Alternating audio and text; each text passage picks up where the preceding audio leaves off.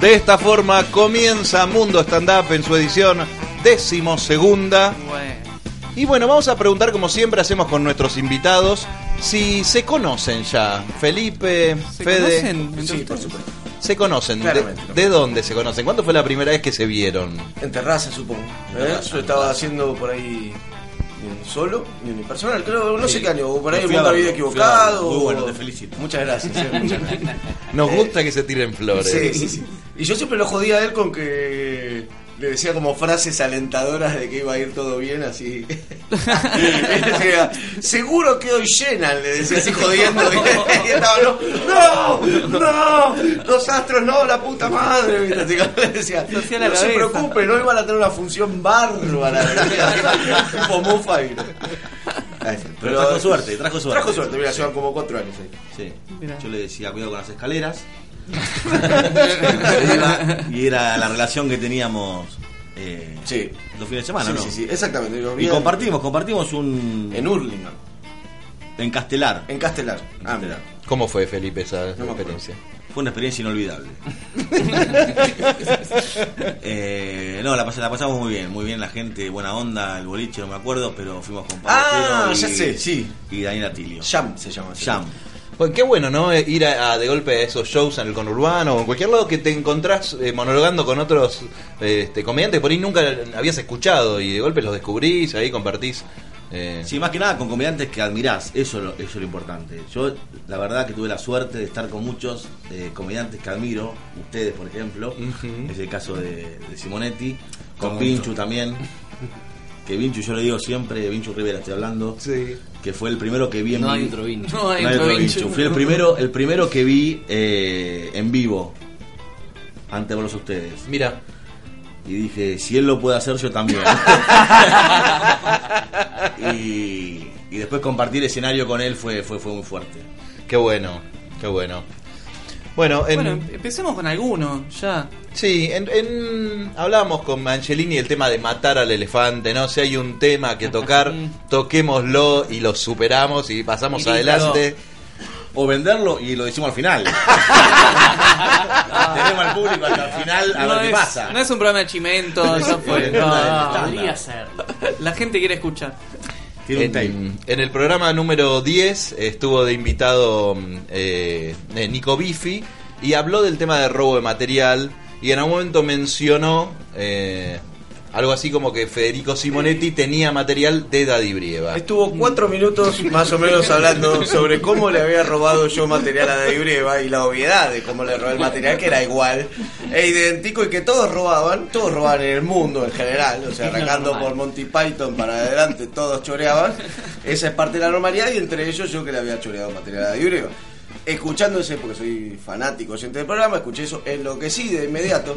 Y estuve pensando 3 días qué corno hacía con tamaña acusación, entre otras cosas porque yo tenía demostrado que, de hecho, no solo no lo choré, sino que además, de hecho, lo tengo registrado en Argentores desde octubre de 2007, porque es mi primer material, de mozo de Palermo, o sea, el primer show solo por hoy, o sea, octubre de 2007.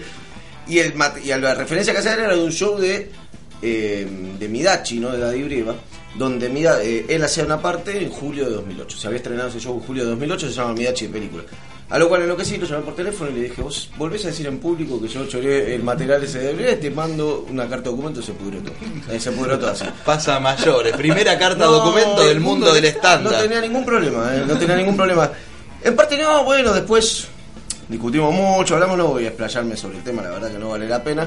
Pero sí aclarar una cosa, decía, pero ¿por qué este es tan importante que yo haya dicho de hecho que es una boludez y quiero opinar esto, puedo opinar lo otro, puedo opinar de cualquier cosa y todos podemos opinar de cualquier cosa?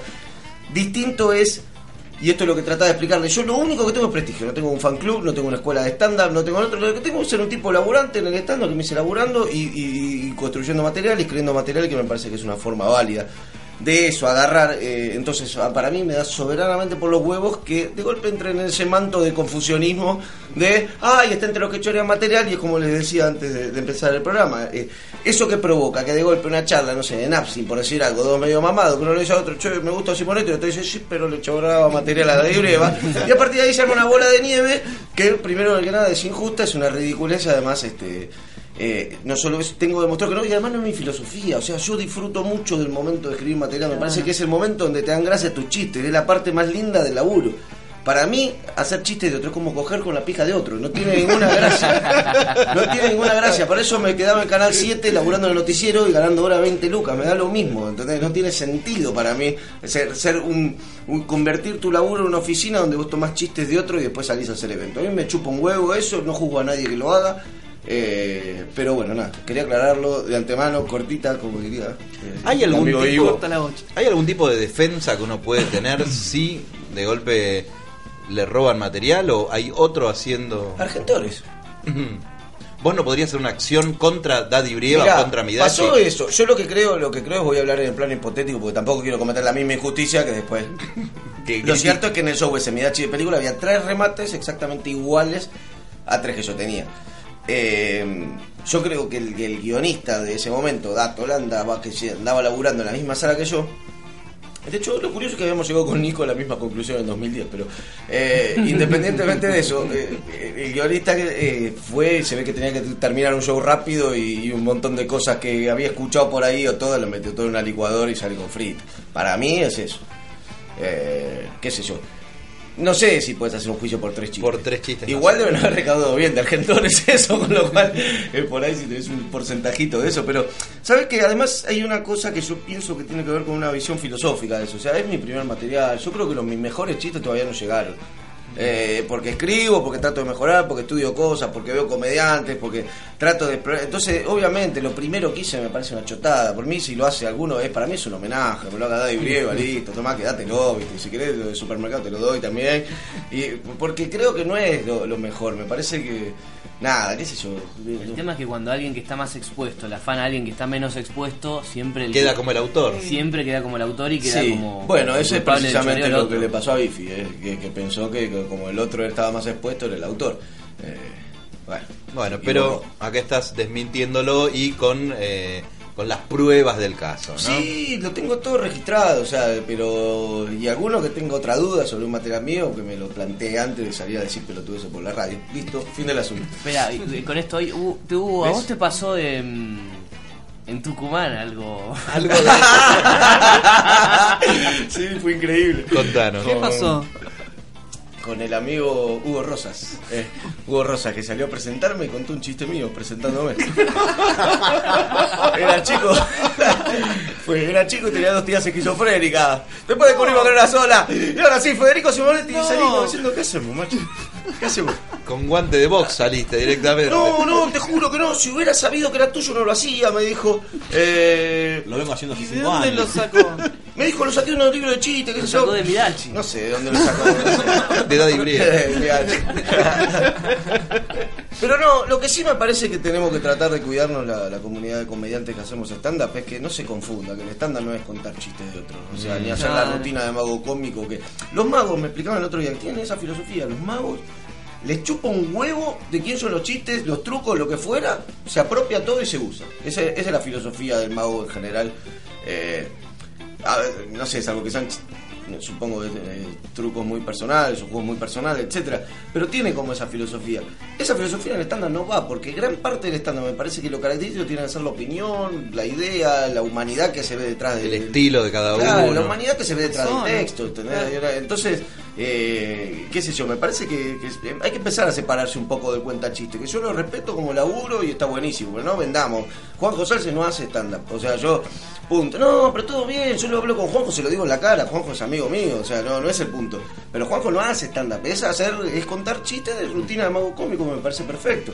Es un laburo, no lo cuestiono, no lo discuto, pero no es estándar. Si por conveniencia te vas a Mar del Plata y en Mar del Plata te conviene decir esto es stand-up, está bien, nos ponemos la media en la cabeza, salimos a chorear todo, pero no es estándar. No es estándar. Sí, pasa que se comparten los chistes, bueno, históricamente entre los cuentachistes, por el mismo chiste del Negro Álvarez, lo hacía yo y a quien sea.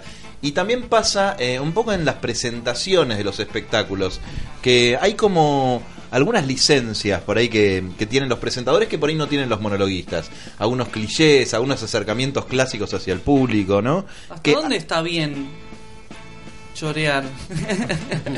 ¿Qué se puede chorear? ¿O quién fue el primero en hacer determinado gag, determinado chiste y después se replicó en otros presentadores? ¿Cómo sabes? ¿No? Me parece que es más fácil chorear chistes que un monólogo o que stand-up, porque los chistes tienen dueño. ¿De cuándo vienen? A ver, yo escuché chistes que lo contaba mi abuelo hace 70 años. Y si se lo robás a un monologuista y dice, me lo robaste, pará, hace 100 años que está dando vueltas el chiste. ¿De quiénes son esos chistes? Ahí está el punto. Ya lo que es el material de stand-up o el monólogo ya es más difícil porque te dejás ver vos interiormente, cómo lo decís, qué decís. Me parece que es más difícil ya eso. Y se nota más cuando choreás. Un chiste es un chiste, a ver. Andar reclamarle sí, chiste. A Montoto. Claro.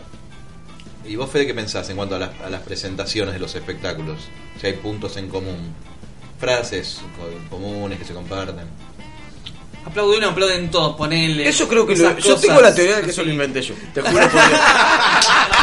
Muy bueno. Presentando el Criticonas 2. Tengo la teoría de que queda como un boludo y aplaude. Todo después lo de la playa fue un agregado de no sé quién, pero me avisa la producción que está Daddy Brieva por línea 1. Sí.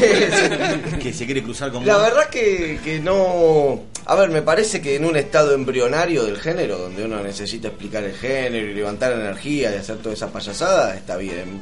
Pero me parece que vamos dejándolo de lado. Vamos dejándolo de lado. Terminemos con la de pedir aplausos, aplauden del todo, levantando la energía, juajuá, tirar chistes populares y toda esa mierda de presentación, terminémosla, ya está. Ya todo el mundo sabe lo que es el stand-up, todo el mundo va para reírse, entonces salí a hacerlo reír, como puedas, como te salga. Claro. Bueno, muy bien. Vamos a empezar a indagar en los comienzos. Perdón, que estoy en una duda porque quiero que sumar gente. Entonces, radiotabú.com o .com.ar. Radiotabú.com. Perfecto, gracias. Aprovechemos para recordar nuestras vías de comunicación, Simón. Bueno, radiotabú.com es la radio. Después en Twitter nos pueden seguir @MundoStandUp. Tenemos Facebook, que es Mundo Stand Up, y tenemos un blog donde están todos los programas anteriores. Pueden escuchar todo esto que estamos hablando también. Mundostandup.blogspot.com. Muy bien, así que dicho los avisos parroquiales, vamos a empezar a hablar un poco de cada uno. Fede, te pido por favor que abandones ese celular. Estoy llamando a audiencia, no te preocupes. Apaguen los celulares. Termino de tuitearlo y ya termino. Bueno, porque con Fede Simonetti somos cogeneracionales, cogeneracionales. Con Fede Simonetti cogeneracional. No. Cogeneracionamos. Somos cogedores, pensé que iba a decir. No, eso no. No, eso sí. Simonetti, compartimos un año nuevo. Recuerdo. Empezaste en el año 2006, ¿verdad? ¿Cómo fueron esos primeros comienzos? ¿Cuándo te subiste por primera vez a un escenario? Yo arranqué. Y previamente, ¿cuándo escuchaste al primer monologuista de stand-up? ¿Cuándo fue la primera vez que viste un stand-up? La primera vez que vi stand-up en vivo fue en 2004. Ajá. Y todo a través de Legal. Yo estaba haciendo humor en radio y lo conocí a Legal de ahí, y que estaba también medio en el ambiente del humor en radio, no me acuerdo bien cómo era, conocía a la gente con la que laburaba yo y había estado un par de veces en el programa. Bueno, para el tío me dijo, venime a ver al teatro, y lo fui a ver a... no me acuerdo si la primera vez que lo vi fue en el Bululú, o la primera fue en el Bululú y había 4 personas y fue como, bueno, vamos a remarle esto, y era un bajón. Y la primera fue una vez que lo vi en Colette con... Esta es la formación, se llamaba Humor de Pie. Y esta era la formación. Tenía Conrado Geiger, era, no me acuerdo si era el presentador, Guillermo Celsi cerraba, y estaba Legal, y fue el debut de Germán Batallán como comediante. Fue de los chistes que más me gustó. Me contaba, yo vivo con mi mamá, el de 19 años, ¿viste? Yo tengo 19 años, a los 19, el chiste ese que es tipo... A los 19 años Alejandro Magno había conquistado la mitad de Asia, no sé qué era. Yo tengo 35 y vivo con mi mamá. Era bueno, así. con ese gato también hubo un problema. Hubo un problema con ese chiste, porque Luciano Labate lo hacía en el Faraute sin haber visto nunca. No era igual, era parecido. Era parecido y Batallán escribió al Faraute para pidiéndole que no haga más. Que no lo haga más. Qué tontería. Y no lo hizo. El 8 no sé cómo era algo de Alejandro Magno. Decía también. Alejandro Magno también. Qué tontería. Sí. Lo que pasa que son... Yo creo que hay ideas que se te pueden ocurrir en simultáneo. Sobre todo si tienes 30 años y vivís con tu mamá. No, pues sí, claro, obvio. Pero bueno, pero más allá de eso hay ideas que... Nada, a mí me pasó. Hace poco me escribió Gonzo Bizán. Me dice, che... estoy haciendo este chiste, acá me dijeron que te preguntara vos, ¿vas a hacer un chiste así, así, así? Sí. ¡Oh! Carita triste. Pobre. Se quería morir. Pero pasa, ¿viste? Y de aquel show que viste con Legal, Cels y Conrado, y, a monologar vos. Y ahí me dijo, me dijo, Legal, ¿por qué no haces stand-up? Vos, o sea, estaría bien, lo que hacés, en la radio está bueno lo que hacés, qué sé yo, qué sé cuánto. Y en 2006 me subí al show de él, que era un show con Iván Russo, Germán Batallán, Legal y... no me acuerdo quién está. Ah, y el invitado, que era yo. Esa fue un domingo. Pero sin hacer ningún curso. Sin hacer ningún curso. Fue como tu padrino artístico, Legal. Sí, sí, sí, sí. En el stand-up. Sí, sí, sí, sí, sí. Sí, sí, sí, me dio una mano al principio, me explicó un poco cómo era la lógica y sí, sí, la verdad que sí. ¿Y te subiste así, te la jugaste? Sí. ¿Esto me parece gracioso, voy? Sí, sí. Y de hecho, no sé, debo haber metido 30 personas yo solo, entonces era el famoso invitado cotizado, ¿viste? Famoso, el novato que cotiza. Y entonces me empezaron a llamar y cada vez... me escribía material distinto para cada vez, para que los invitados vieran algo nuevo. Claro. Y además porque no sé, pensaba como que la lógica era esa, qué sé yo. Y sí, bueno, qué sé yo, hacía 10 minutos, una cosa así, pero sí, escribí como durante las primeras 4 funciones, 4 materiales distintos. Qué bueno. ¿Cuánto duraba más o menos? Más, 10 minutos. 10 minutos cada vez. 10 minutos cada vez. No, al revés, lo descarté, cosas que ni hago y cosas que quedaron. Lo de los supermercados entró en eso. Eso fue uno de mis primeros materiales. Lo de los mozos de Palermo, de lo cual habla Bifi mucho, eso también. Sí, sí, que es un tema que le interesa particularmente. También estaba dentro de ese. Y después empezaste con tu primer grupo, digamos, o elenco. Y en 2007, más o menos entonces. De Germán, no sé, se le abre un horario, no sé qué, y arma un show que se llamaba Solo por Hoy, que en realidad eran como para fechas aisladas, llamó a nuevos para fechas aisladas. Y se ve que como metió mucha gente, porque le iba bien, lo armamos más. Y fue, creo que empezamos en octubre de 2007 y estábamos... Moreira. Presentabas primero Germán y estábamos... Germán Batallán. Claro, Niborski, Moreira, Emilio González Moreira y yo. Y después Germán no le iba bien presentando, entonces lo metió a Legal. Y era Legal, Emilio, Niborquillo. Ese era el primero. Y eso duró hasta marzo de 2008, donde nos reemplaza Señales de Humor. Denuncia. Lo reemplaza el horario. Dice, lo sacan, pibe, que no le está yendo bien. Vamos con esto, que son los capos. Y ahí nos fuimos a Gandhi. Bueno, hubo un programa en que se habló largo y tendido de gandiosos y del programa número 2 con la columna de Moreira. Sí, sí, ¿Críticos hacían ahí? Ah, y Moreira. No, Críticos lo hicimos después en terraza. Que era al mismo tiempo, en un momento. Claro, nosotros siempre, la verdad que en Gandhi aprendimos mucho, pero también nos costaba mucho meter gente, porque es una vereda, es a 50 metros del paseo de la plaza, pero es otro mundo. Cambia. De frío, la mano del frente. Oscuro. Gente, no había nada, así era tremendo. No pasaba nada y además encima nos tocó la época de la gripe porcina. Sí, sí, recordamos. Sí, y entonces nos queríamos matar. Y entonces ni bien se nos abre la posibilidad de hacer algo en la plaza, nosotros dijimos, chao, vamos a la plaza, pero no dejemos Gandhi porque en cualquier momento nos echa este capodistra. Entonces, ¿qué hacemos? Mantengámoslo dos, dijimos, y estábamos ahí. Y nada, y de eso derivó Críticos, que fue un show que después, un domingo, el Día de la Mujer, se le ocurrió vestirse de mujer y de ahí funcionó muy bien. Entonces derivó en Criticonas. ¿Y cuánto tiempo estuviste con Criticonas vestiéndote de mujer para hacer stand-up? Con Criticonas estuve creo hasta 2012, hasta mayo de 2012. Ah, bueno, bastante. Y eso fue desde marzo de 2009. Sí, estuve 3 años. 3 años de Criticonas. Criticonas 1, Criticonas 2 y ya después me fui. ¿Y cómo viviste esa experiencia? Criticona fue un proceso muy interesante para entender la comedia, para mí, me parece. Fue como muy interesante a nivel aprendizaje. Porque, primero que nada, entender por qué un potencial... ¿Por qué vestirse de mujer me daba a mí una impunidad total y hacía que en parte se fuera más libre a nivel de escenario? Porque la gente pocas cosas vea más decadente que un tipo mal vestido y mal maquillado, vestido de mujer así, entonces... Ya es gracioso, ¿no? Ya, claro, ya entraba en un lugar de impunidad que a mí me ponía además muy creativo, porque es así. Y hablando entonces, como hombre. Pasa que es hablando... Yo hacía como una especie de personaje medio híbrido. Pero los chicos no, los chicos hablaban derecho como hombre. Y después, a su vez, quisimos hacer un proyecto y Criticonas 2, que para mí fue el mejor y era muy ambicioso y estaba buenísimo. Yo le dije a los chicos, para mí fue una de las mejores obras que vi de gente de stand-up. Sí. Criticonas 2 fue, para mí era una idea, era donde verdaderamente se veía la mano de Belloso. ¿Qué formación era?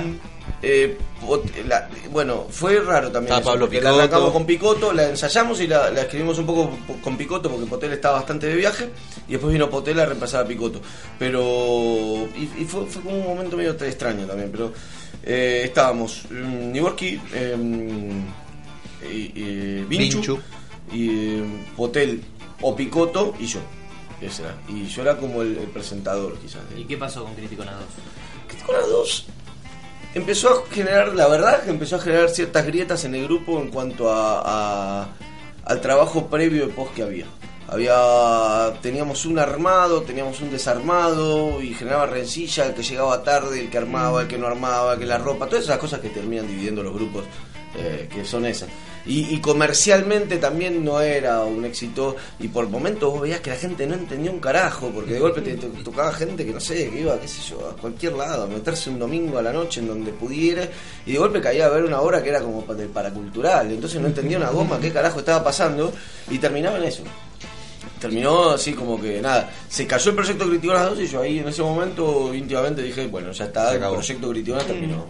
Y en paralelo vos trabajabas con Pablo Picotto en el Mundo de Video Equivocado y con Ricardo Miró en el Mundo de Video Equivocado. Y en otra que se llamó Pobre Amel hicimos unas cuantas cosas. De otras hicimos obras de Fontana Rosa y sí, en paralelo sí. Fue medio en paralelo con el stand-up también. O sea, claro, todo fue paralelo, muy, ¿no? Al comienzo, sí. ¿Y cómo fue que terminó en determinado momento también el mundo y dijiste, bueno, me dedico a hacer stand-up? Que es eso, ¿no? Un poco lo que estás ahora. El mundo explotó, Simonetti explotó en un momento. No exploté. No, ¿explotó en qué sentido? Como que empezaste a hacer stand-up y nada más. Con tus unipersonales, con apariciones. Te dedicaste a eso y a defender el stand-up. No era, a ver, yo no todavía no me... O sea, me parece que uno tiene una evolución y es normal que el humor de uno vaya evolucionando a medida que uno evoluciona técnicamente y a nivel de ambiciones, a nivel de aspiraciones, a nivel de las cosas que quiere comunicar, etcétera. Yo ya no me interesaba puntualmente comunicar lo que comunica el Mundo Había Equivocado como obra, más allá del éxito y todo. Y además que la verdad que la sala me tenía un poco los huevos rotos en cuanto a que me parece que la obra le había dado mucho a la sala y la sala le daba muy poco a la obra. Entonces no quería funcionar más en el esquema ese de terraza, con esa lógica y nada, me parece que ya el humor costumbrista por ahí que proponía el Mundo Había Equivocado en algún punto no me estaba llenando tanto y que tenía que jugármela por hacer, o sea, por hacer stand-up, que era un poco lo que me daba más libertad, o sea, y hacerlo solo por un montón de razones que supongo vamos a hablar después, y que por qué prefiero unipersonal a grupos, pero bueno, nada, eso. Eso lo vamos a charlar en un rato porque tenemos del otro lado de la mesa a Felipe, que sí, es parte de un grupo super sólido. Ni hablar. Pero sí, con Pablo seguimos trabajando. De hecho hicimos una obra que además era para mí, estaba buenísima, que era Subir y Vergara, que fue un desgaste tan grande económica, físicamente, mentalmente y todo eso, que nada, que terminó alejándonos del teatro. Claro, es como atraerse el stand-up, que es tan simple por ahora, y sí, seguir haciendo teatro como que sea armado y desarmado y personalizado. Muy sacrificado, la verdad que... Pero seguís con ganas de hacer algo de teatro más allá del stand-up. A mí me gustaría, lo que pasa que me gustaría, pero es lo que no tengo ganas es de remar solo para después hacer 12 funciones, que vayan 20 tipos cada función, claro, y después te metes todo, 9 meses de ensayo, 15,000 pesos de escenografía y todo eso en el orto, pero así, son 3 meses, te lo hiciste mierda y te lo metes todo en el ano, es horrible. Sí. Faroni, si estás escuchando... Tengo la escenografía todavía en casa. No sé qué hacer. Es una escenografía de un late night show, la tengo en mi casa. No sé qué hacer. Mercado Libre. No, barbaridad. Y después el siguiente paso fueron tus unipersonales. Es decir, bueno, voy solo a una hora de material. No sé cuánto duran. Una hora. Promedio, ¿viste? En realidad también dependen un poco de qué respuesta hay y cómo estás vos y eso, sí. ¿Cuánto fue tu primero? Doble Sentido se llamaba Doble Sentido, pero no de política, no. sí, en mayo de 2010 lo estrené. En Liberarte, que no funcionó, me hizo una presentación, Quintana me dijo, yo te presento, me hizo una presentación de 40 minutos para fue capo, más largo que tu capo total, la gente se estaba un poco cansada cuando... ¿Y cuál es? En La Hiena también lo habías presentado, ¿no? Y después lo filmé, lo grabé en video en La Hiena. ¿Y cuál es la búsqueda cuando haces un unipersonal? ¿Tenés un concepto? ¿Está unificado el show o es un rejunte de lo que se te va ocurriendo durante un año? Bueno, no. En realidad, los primeros fueron unificados, después me desunifiqué y ahora me convencí que hay que volver un poco a unificarse, un poco a tratar de unirse. Creo que lo unipersonal en general permite cosas que no permite actuar en grupo. Personal permite tener transiciones, permite despreocuparte por un montón de cosas que hace caerle bien a la gente, ser efectivo de entrada, y todo un montón de ansiedades que hay cuando uno actúa en grupo que en el unipersonal no las tenés. De hecho, si vos no matizás, yo vi varios unipersonales por ahí de comediante que al no matizarlo termina fracasando porque es siempre el mismo tono, siempre tipo pop, pop, y termina siendo un plomazo. Entonces, la idea es que está bueno que tenga una caída en el medio, está bueno, tenés otras posibilidades, tenés como en el unipersonal siempre tenés revancha, en 15 minutos no. Es un poco, para mí es un poco como el sexo. Hay gente que prefiere, sí, en algún punto que vos podés echarte un rapidito, si querés, o un día podés agarrar y prender velas y todo, y en un sexo tántrico. Y es un poco lo mismo, o sea, tiene esa lógica, ¿viste? Echarte un polvo rápido, taca, taca, taca, y me parece que cuando actuás en 15 pasa un poco eso. Igual creo que hay como comediantes que somos mejores en el largo plazo y comediantes que somos mejores en el son mejores que en el corto plazo. Y en tu caso, Felipe, ¿vos fantaseás con la idea de algún día tener un unipersonal o estás tranquilo con la estructura de grupo y con hacer 15 minutos, 20, porque sabemos que te gusta el escenario, te gusta quedarte, sos larguero, dicen las malas lenguas? No, bueno, a ver, ¿a quién no le gustaría? Si no, no me subiría a un escenario, si no tendrías un sueño por cumplir alguna vez. Por ahí no se cumple nunca, la realidad es que yo estoy bien con lo que hago y por ahí muero ahí, pero el sueño, el deseo, la zanahoria la tenés siempre. Si no, no me subiría nunca a hacer esto. Está bueno tener un poquito de ambición y tratar de crecer, progresar y que uno le vaya mejor. Pero no necesariamente, perdón, no necesariamente es un progreso hacer un unipersonal. Ojo, porque en un momento se armó como una bola también de que todos pensaban, todos querían tener unipersonales y todo, y no necesariamente es un progreso. Hay gente que tiene una hora de material y lanza su unipersonal. Y es un progreso para el Facebook, o sea, para sí. Es un proyecto, es un progreso. Y en realidad... No, estoy hablando de tener un unipersonal consolidado. Sí, yo no sé si está bien, no me voy a subir a hacer un unipersonal. No. Mucha gente que se sube y no está preparada para hacer unipersonales. Y de hecho, no sé si en Argentina hay, perdón que diga esto, pero yo miro mucho de Estados Unidos, miro mucho de España, y veo que se la bancan mucho más, haciendo incluso 2 horas de show. Y bueno, Goyo Jiménez, ¿cuánto estuvo? 2 horas y media. Bueno, mi ídolo. Es tu ídolo. Igual termina siendo un plomo, la verdad. Sí, me parece que es una cuestión de... Está Andrés López, hizo 2 horas 20, esa pelota de letras, y para mí es como es que una pelota, un martillazo de huevo. Llena las pelotas de letras. La verdad, te digo la verdad, es muy ocurrente. Pero la verdad, yo tengo una posición con eso que en realidad creo que por ahí se excede a la hora por un tema de justificar la entrada. Pero para mí, para ver un tipo solo en stand-up, 45 minutos, 50 está joya. Sí. Más allá del 50, está bien ese número. 50 está bien, ya está. Sí. En Estados Unidos es así, ¿no? Sí, una hora. De la noche, headliners duran 40 minutos. 40. Mucho, una hora. Tienen a alguien que calentó al público previamente. Sí. Tener los especiales, o cuando van tipo muy grosos que graban. Pero ya es Chris Rock. Hay que ver si es por el público o si es por el propio ego del comediante. También puede ser una excusa para cobrarte mal la entrada, como que el show, que no te quedes con la sensación de que te cobraron caro y que el show es corto, qué sé yo, por ahí en relación con eso. Pero yo vi el de Goyo Jiménez, vi el de Piedrahíta y no sentí que se me caía. El de Piedrahíta me pareció una bosta, boludo, la verdad. Acá, si voy a ser polémico, me pareció aburrido. ¿Cuál viste? ¿Este último? Acá, el que vino a hacer acá. ¿El de este año o el de aquella vez en Gandhi? No, el de este año, el de este año. El de Gandhi no, porque el de Gandhi te molestaría también hacer una denuncia, ya que estamos picando. Ya que calenté la boca, pero Mariano Cabrera nos dice a todos, a los que estábamos en Gandhi en ese momento, los únicos que estábamos actuando, nos dice, che, me pasa el contacto de Gandhi, que puede venir Piedrahíta, qué bueno, sí, sí, cómo no, traer, le pasamos el contacto. Habla con los dueños de parte nuestra, cuando termina le dimos, che, ¿lo tirás? Le dice, no nos tiró entrada. A los tres habíamos conseguido contacto, los tres de Gandioso, hijo de puta, tres entradas. Pero bueno, Mariano Cabrera desapareció en un momento. En los albores del stand-up. Lo quería matar todo. No diga eso. Sí. Le cayó mal a todo el mundo. Todo el mundo tiene alguna. Todos los que lo conocieron tienen algún tipo de rencilla con él. Porque parecía que era como una figura. En un momento estaba. Desapareció. Y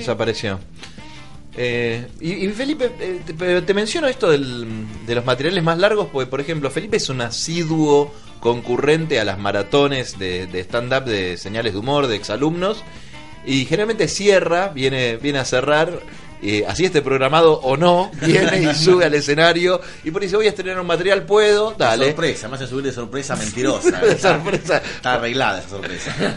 Como en la tele, ¿no? Acá trajimos a tu pariente del Chaco y todo sabía. Y te quedás por ahí, empezás, y nadie te corta porque es una felicidad escucharte improvisando, pero por ahí con este último material de Quiero Ser Millonario, estabas, no sé, 20 minutos monologando. Claro, sí. ¿Te sentís cómodo? Me gusta el lugar, me gusta la gente, ustedes me gustan. Yo hice el curso con ustedes, con Señales de Humor, y la verdad que me cambiaron la vida, se lo digo siempre. Y aparte fui el primer alumno. ¿En qué cambió tu vida, Felipe? Sexualmente también. ¿Sí? ¿Le estás poniendo más? Sí, desde que me subo a un escenario la pongo más. Muy bien, viejo. Pero antes una vez por año, ahora tres. Tres por año. Todos los días tres. No, yo fui el primer alumno que monologó en Señales de Humor. El primer alumno que monologó en Señales de Humor. En el show de Señales de Humor. ¿Ah, sí? No te dije. Sí, fue una tragedia, no había nadie, estaba yo solo en realidad. Porque se fue una a Miami, uno le faltaba un hombro. Y no había nadie para convocar. Como hoy, ¿no? Como hoy. Yo siempre. No, soy el hombre de gaucho, el pibe de gaucho, la verdad. Caliente más o menos, pero el gaucho, red de auxilio. Estoy siempre en la esquina esperando que me llamen. Estoy siempre en la esquina tomando un café. Sentido de oportunidad, está muy bien. Vamos a ir hablando de los materiales y la prueba de material, ¿eh? Me gustaría que redondee, Federico, que estaba hablando de que no necesariamente el unipersonal es sinónimo de progreso y el unipersonal de Facebook. Estaba como que empezó a decir eso y quedó como sí, hay gente que quiere tener unipersonal para decir tengo unipersonal y que eso sea una medalla más. Y lo entiendo porque yo varias veces lo pensé en ese sentido también, comerme pan y todo, como uno se va armando medallas de que te dan cierto prestigio y está bien, pero no quiere decir necesariamente que primero que tu unipersonal sea bueno, segundo que convoque, segundo que no sea mejor por ahí, que actúes en grupo, porque en serio creo en esa naturaleza. Hay tipos que en el largo, si le das la oportunidad de escucharlo más tiempo, sus ideas voladas o sus viajes son más interesantes, y tipos que en realidad están contando chistes cortitos, taca, que cuando vos lo pones en una hora es un plomazo. Hay algo que sucede que es de mercado, que los unipersonales no aguantan en el tiempo. No conozco a ningún monologuista que diga, bueno, hice una temporada de unipersonales. Bueno, sí, Pugliese, ponele. Martín Pugliese, sí, que está con un músico y con una con no, su no, mujer. Pero tiene el otro que está solo. Sí, Martín Pugliese es más nuevo igual. Sí, es verdad. Sí, pero alguno que sostenga la continuidad con público de un unipersonal. No, bueno, el de Ini, ponele, el de Ini, ahí. Andresini tenemos años. No, lo que pasa que sí es cierto, me parece que la gente prefiere ir a ver shows de grupo que unipersonales, por el estadio en el que está el estándar, me parece. Porque me parece que gran parte de lo que hay que hacer es educar al público, y estamos como en una etapa en serio embrionaria en la cual hay que tratar de empezar a hacer que crezca la actividad en general y que empiece la gente a diferenciar y de decir me gusta esto, me gusta lo otro, y ya no pensar tanto en el stand-up show. El stand-up show que por ahí es... el stand-up, pero te bailo un poco, te canto un poco, te pongo un tema en el medio, te entretengo el otro, te hago un poco de stand-up. O sea, ese modelo por ahí, el de cómico, para mí ya... Nada, hay que empezar a pensar un stand-up más de club de comedia, por lo menos es el que a mí me interesa, y eso requiere un aprendizaje de público, realmente. Y que haya un club de comedia. Sí, también. Claro. Bueno, lo vamos a seguir debatiendo esto. Picante noche. Pero mientras vamos a escuchar un poco de música. En este caso, un tema elegido por Fede Simonetti. Contanos un poco por qué este tema. Mira, la verdad que como escucho el programa, yo decía, eso voy a sincerarme, digo, siempre piden un tema. Entonces, ¿qué tema pido? Venía en el bondi que tenía mucho tiempo. Igual el bondi fue mucho más rápido. Y nada, pensé en Ashes to Ashes de Baby Bowie porque me parece que es interesantísima. No, perdón, pedí otro después. Pedí, sí, porque sí, el viaje fue largo, entonces fue muy largo. Más de uno. Sí. Pensé en ese y lo descarté.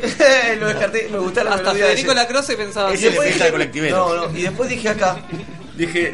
Acá pensé otro. Dije, me gustaría poner un tema de Duke Ellington que es de jazz, o sea, que es de un disco que se llama Faris Suite de Duke Ellington, que se llevó toda la orquesta y se la llevó a pasear por Medio Oriente, y de ahí compusieron un montón de música que fusiona un poco el jazz con música oriental, y esto es como un tema de acid jazz pero de los años 60, está tocado en los años 60, está buenísimo. A ver, tiene algo, ¿no? El jazz con stand-up, algo unión. Sí, sí. Y hay algo, creció Woody Allen junto, sí, también. Vamos a escucharlo.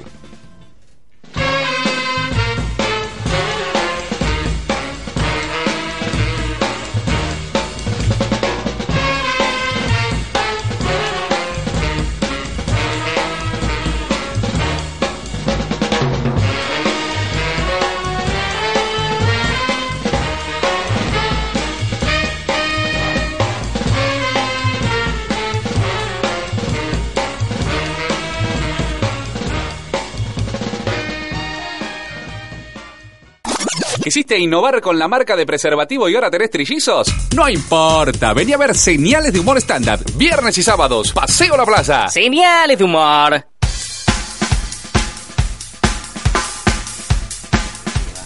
Seguimos en Mundo Stand Up, hablando, debatiendo. Y ahora llegó el momento, mientras Simón descorcha un dada. Es mendocino, ¿verdad? Pero por este momentos vino dulce, por momentos picante, es como la vida misma, como el carácter.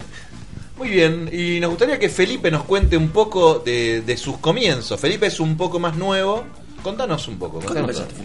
Yo empecé en la Escuela de Señales de Humor, me anoté ahí porque me la recomendó la Bruna, compañero de ustedes. Y compañero del canal, ¿no? Compañero mío de Canal 9, que trabajábamos juntos, y le pregunté si había vacante, me dijo, bueno, tenés que pasar una prueba de fuego, una entrevista con Rulo, me dijo. Digo, ¿por qué? Digo, que tengo una entrevista, estoy haciendo un curso de stand-up. Me negaba a hacer eso, a ver. Pero era, a ver, que se te filtre un loco, un asesino, ¿por qué hacer esa entrevista? Voy a aprovechar para denunciarlo. ¿Por qué? Un loco, un asesino. Justamente. Bueno, y me acuerdo que la entrevista le dije fervientemente que yo nunca iba a hacer la muestra, que yo hacía esto porque quería ver cómo era. Típico. Que nunca iba a subir un escenario. Hasta que me empezaron a decir, bajate gordo de mierda, es un desastre. Estás hace una hora arriba. Así que bueno, me cambiaron la vida. Señales de humor.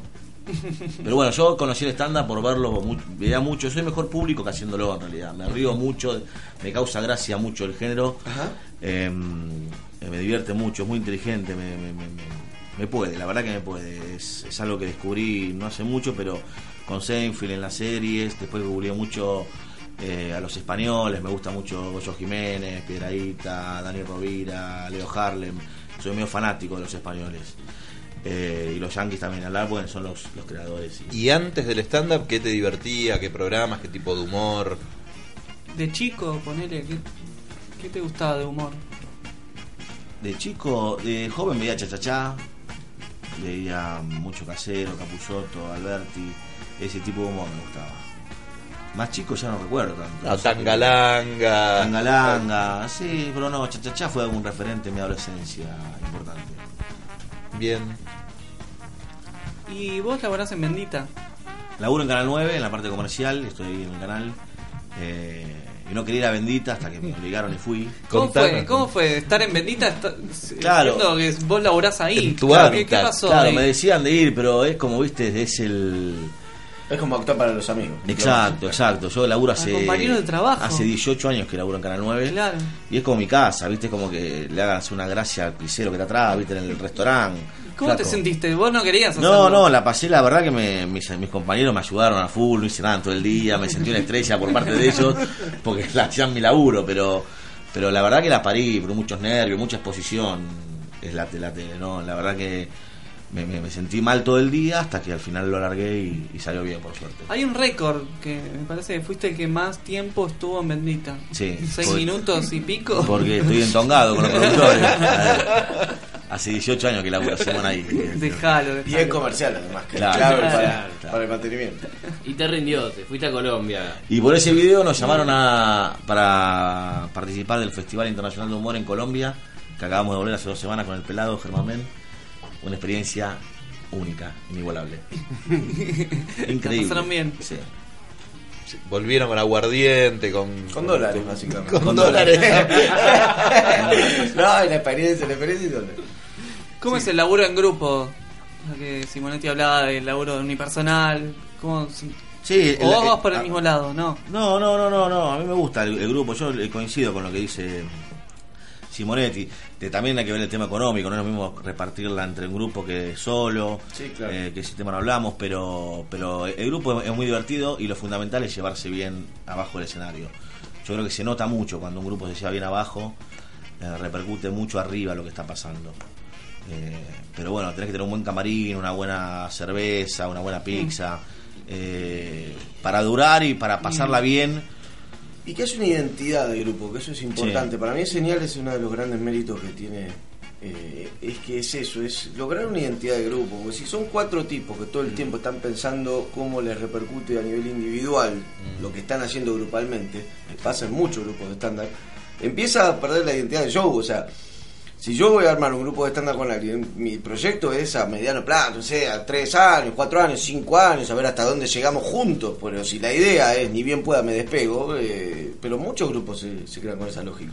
Y entonces me parece que pierden la identidad.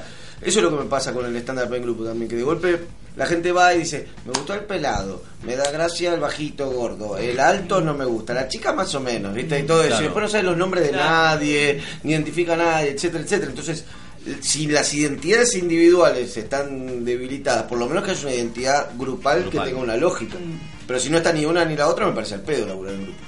No, seguro. Y de hecho, Señales es, se nota que lo más importante es el grupo. Y creo que humildemente, mea culpa, el grupo que estoy yo también se nota eso. Contanos cómo se formó el grupo. El grupo somos todos alumnos de la escuela Señales de Humor. Nos fuimos conociendo en maratones, en borracheras, en puteríos, en demás. ¿Cómo puterío? Yo laburo con... ¿Qué clase de escuela? ¿Qué clase de escuela fundaron? Son las excursiones que tenemos en los... Firma la autorización de los lunes rendíamos puterío 1 en ¿La probaste? No. ¿O la recursabas permanentemente? La estoy cursando todavía. Y además trabajo en Canal 9 con Pablo Rochela, que es camarógrafo, y nos conocimos. Y dijimos, bueno, hagamos algo. Él hizo el curso con Paulo Zapag. Y... ¿Es algo del Zapag, el cómico, no? ¿Es el cómico, no? No. El cómico, va. Bueno. Y pegamos buena onda en las maratones. Y en un principio estuvo en el grupo Nico García, en Paraguay. Un fenómeno, un grande, que es un actorazo... paraguayo que está full en este momento en Paraguay, sí, promocionando el stand-up. Tiene un club de comedia propio, trabajó en la película 7 Cajas en Paraguay. Y en un principio éramos nosotros 4 y nos pusimos a laburar y pensamos que nos faltaba, si era un presentador o una mina. Como la mina no nos daban bola, dijimos un presentador. Y ahí convocamos a Fer, lo vimos a Fer con mucha energía, Fer Rodríguez. ¿Como un presentador o una mina? ¿Qué clase de elección? Referencia. Éramos jóvenes, estábamos buscando nuestro camino. En vez de la B, por presentador una mina. Como si, no, como que algo le faltaba al grupo. Le faltaba. Y lo vimos a Fer Rodríguez y la verdad que nos gustó mucho y lo convocamos como mina, le gustó. Como mina. Y después se sumó Mariano Hurtado, finalmente, para formar el grupo que estamos ahora. ¿Y cuáles son las ventajas que tiene trabajar en grupo y las desventajas, si es que hay alguna? La desventaja es la plata. Claro. Y la ventaja es que la verdad que la pasamos bien. Si no la pasaríamos bien, no iríamos seguramente a hacerlo. Porque ya trabajo tenemos todos, no vivimos de esto. Cada uno tiene su laburo. y para pasarla mal ya tenemos nuestro trabajo de lunes a viernes. Así que la verdad que la pasamos muy bien y tratamos de cuidar eso, ¿no? Tratamos de cuidar que sea cada salida divertida, llevarnos bien y viajar. Hicimos un par de viajes y la verdad que era un viaje de egresado, la verdad que la pasamos muy bien, la verdad. ¿Dónde estuvieron? ¿En Neuquén? Estuvimos en Neuquén. ¿Cómo fue eso? Y eso fue espectacular, fue el primer viaje que hicimos y están todos juntos en una misma habitación, gente grande ya, ¿viste? Éramos... ¿Es verdad que los cabarets de Neuquén son diferentes a los de Capital? No tuvimos tiempo de conocerlo. Ni diciendo que éramos el sobrino de, imagínate. No. No, la verdad que la pasamos muy bien, nos llevamos muy bien juntos. El día que no nos llevemos bien, seguramente nos separaremos. No, en la boca se te haga a un lado. Y hablando de viajes, Fede, vos viajaste un montón también, tanto a nivel local en Argentina como afuera. Contanos un poco cuál es. Y laburar solo también te permite un poco eso, ¿no? Viajar es mucho más fácil. No hay que rendirle cuentas a nadie, no hay que organizar nada. No, es mucho más económico todo. Bueno, para empezar a hablar, es como, viste, es más fácil de moverte, es agarrar, hacer una cosa, ir y... Siempre lo pensé como un aprendizaje, me parece que todavía lo pienso así. Yo pienso casi todas las cosas que hago, en parte las pienso para aprender y para mejorar como comediante en general. Y me parece que eso es un buen motor. Me surgió la posibilidad de irme a España en su momento, que por ahí fueron los viajes más importantes. Dos veces fuiste, ¿verdad? Tres veces. Tres veces, 3 meses, sí. Y... ¿Cómo es? ¿Allá qué hiciste?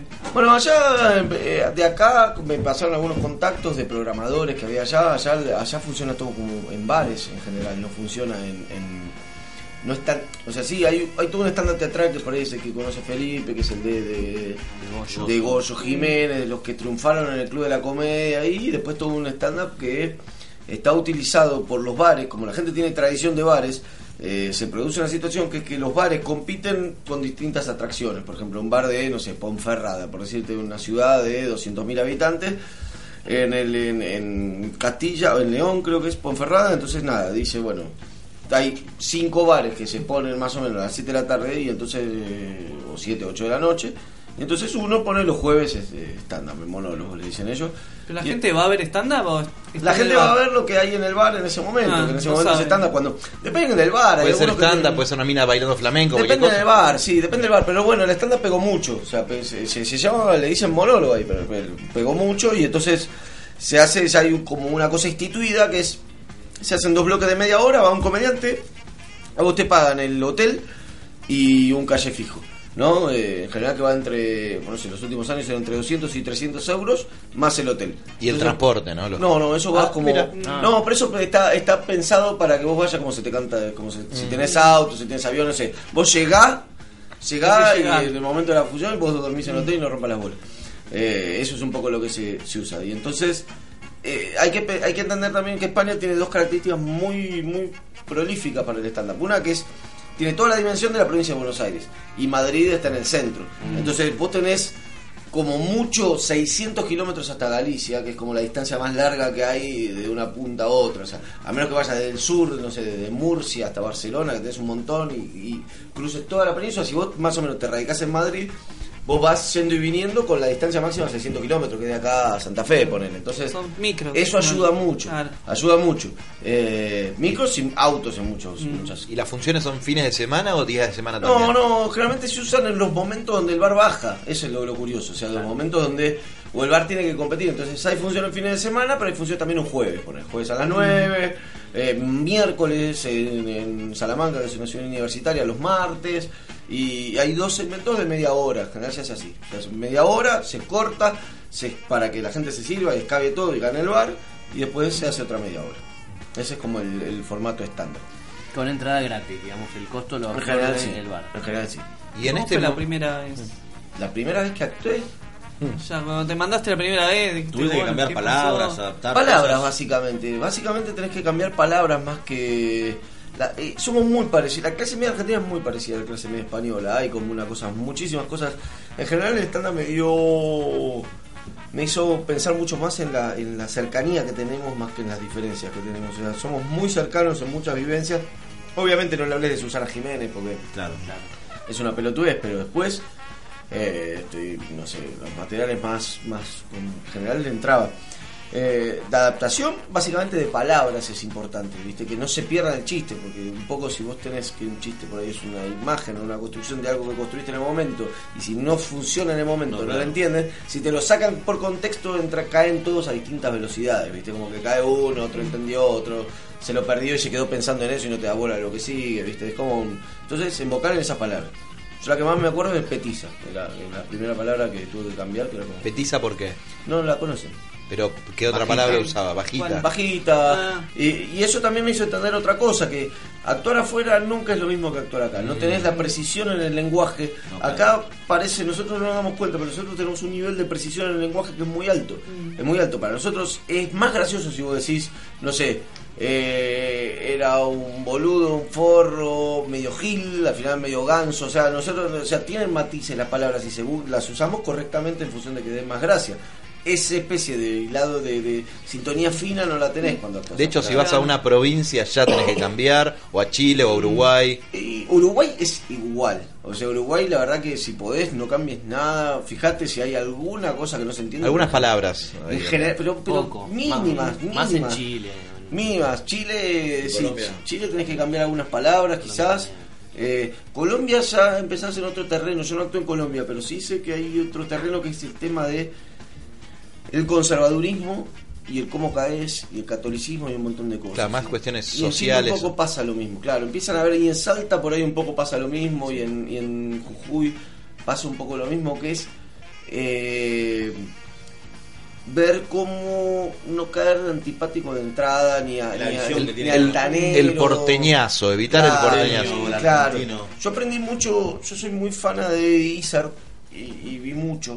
Y aprendí, vi muchos videos y le descubrí una cosa que me parecía interesante, un patrón de comienzo de show del tipo que es tradicional, que es el tipo sale a cualquier show de gira, San Francisco, etcétera, Boston, donde puta fuera, o sea, Londres, Francia, donde fuere, y en general hace un chiste que refuerza el aquí ahora, habla de algo que está sucediendo ahí, ¿no? De bueno, ¿qué tal? Alguna cosa de San Francisco, la, la, la.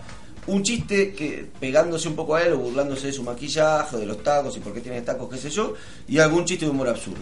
Con esas tres cosas, generalmente lo que hace Dizar es refuérzala aquí ahora, el estamos todos juntos en este momento, en este lugar, estamos hablando, listo, tenemos esta conversación, no los voy a agredir, que es un poco, no soy una amenaza para el público, pueden reírse tranquilo porque hasta yo me burlo de mí mismo, soy una imagen graciosa y presento mi humor, es este, va por acá. Lo hacen 2 minutos, pero acordate, vos ves todos los shows y siempre hacen los mismos patrones, tiqui, tiqui, tiqui. Y en eso descubrí algo que para mí es muy interesante cuando vas en viaje, que es hacer algún chiste del lugar, hablar del lugar, burlate de vos mismo, burlate. Vos sos porteño y actuás en Jujuy. Ya domó a la gente con eso, ¿no? Exacto, vos sos porteño y actuás en Jujuy, no es lo mismo. Entonces burlate de tu situación, burlate de lo que está sucediendo. Es un teatro de 500 personas, si llegaste a 50, viste, y te comiste ese pijazo, reíte un poco de eso. O sea, construí un diálogo con la gente. Ahora ya es algo que vamos a debatir. Ya hay varios debates compuestos. Igual, Fede, es increíble cómo la gente reconoce ese pequeño laburo de comediante. Pero claro, formarse de la zona, de los lugares. Pero te incluye, sí, o sea, eso es a lo que voy, te incluye. Sí, cuando quieran lo lanzamos. No quiero montarme el segmento, pero para mí es clave eso.